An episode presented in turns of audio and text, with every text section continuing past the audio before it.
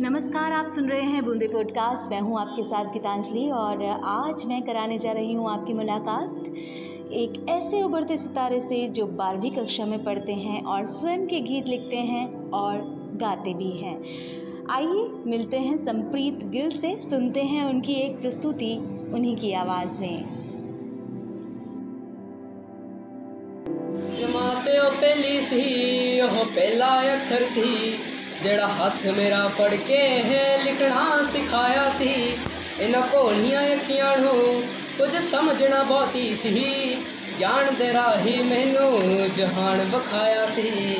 ਇਹਨਾਂ ਦੇ ਵਿੱਚ ਮੈਂ ਸੁਣਿਆ ਰੱਬ ਵਸਦਾ ਏ ਤਾਂ ਹੀ ਇਹਨਾਂ ਨੂੰ ਨੌਲੇਜ ਦੇ ਪ੍ਰੀਚਰ ਕਹਿੰਦੇ ਨੇ।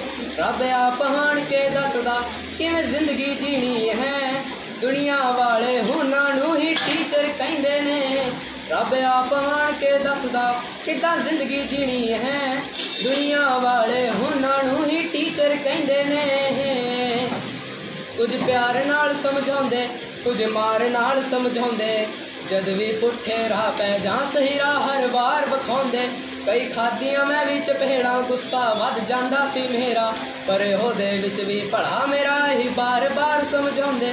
ਕੁਝ ਕਾਮਨੈਸ ਨਾਲ ਕਰਦੇ, ਸਿਚੁਏਸ਼ਨ ਹੈਂਡਲ ਨੇ। ਕਈਆਂ ਦੇ ਮੈਂ ਸੁਣਿਆ ਹਾਈ ਟੈਂਪਰੇਚਰ ਰਹਿੰਦੇ ਨੇ, ਜਿਹੜੇ ਸੈਲੀਬ੍ਰਿਟੀਆਂ ਦੇ ਆਟੋਗ੍ਰਾਫ ਤੋਂ ਵੱਡੇ ਨੇ। ਸਾਡੀ ਕਾਪੀ ਵਿੱਚ ਉਹਨਾਂ ਦੇ ਸਿਗਨੇਚਰ ਰਹਿੰਦੇ ਨੇ। ਰੱਬ ਆਪ ਹਾਣ ਕੇ ਦੱਸਦਾ ਕਿਵੇਂ ਜ਼ਿੰਦਗੀ ਜੀਣੀ ਹੈ। ਦੁਨੀਆ ਦੇ ਵਿੱਚ ਉਹਨਾਂ ਨੂੰ ਹੀ ਟੀਚਰ ਕਹਿੰਦੇ ਨੇ। ਰੱਬ ਆਪ ਹਾਣ ਕੇ ਦੱਸਦਾ ਕਿਵੇਂ ਜ਼ਿੰਦਗੀ ਜੀਣੀ ਹੈ। ਦੁਨੀਆ ਦੇ ਵਿੱਚ ਉਹਨਾਂ ਨੂੰ ਹੀ ਟੀਚਰ ਕਹਿੰਦੇ ਨੇ। ਇਹਨਾਂ ਦੇ ਕਰਕੇ ਹੀ ਅੱਜ ਹਿੱਕਾਂ ਤਾਣ ਕੇ ਨਹੀਂ ਕੌਨਫੀਡੈਂਸ ਨਾਲ ਖੜਦੇ ਹਾਂ ਹਾਂ। ਲਿਖਦੇ ਤੇ ਗਾਉਨੇ ਹਾਂ, ਇਹਨਾਂ ਦੇ ਕਰਕੇ ਹੀ ਸ਼ਿਖਰਾਂ ਉੱਤੇ ਚੜਦੇ ਹਾਂ।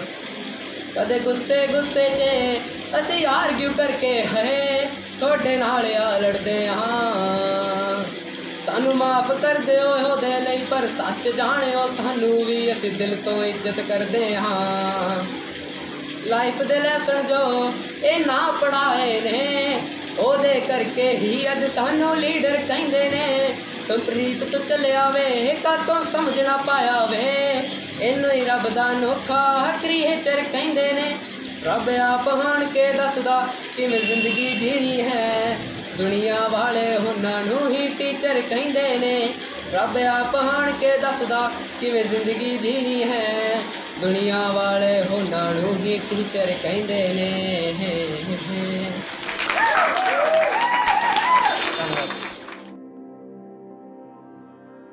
बहुत खूब संप्रीत इस गीत के एक एक शब्द ने आ, मुझे मेरा स्कूल और टीचर्स याद करा दिए वाकई उनकी डांट उनकी फटकार हमारे लिए लेसन्स होती थी बहुत खूब बहुत अच्छा गाया आपने खूब तरक्की करें आप आ, इस शुभकामनाओं के साथ मैं गीतांजलि आपसे इजाज़त चाहती हूँ। फिर होगी आपसे मुलाकात। किसी और दिन, किसी और विषय के साथ सुनते रहिए आप बूंदे पॉडकास्ट। नमस्कार।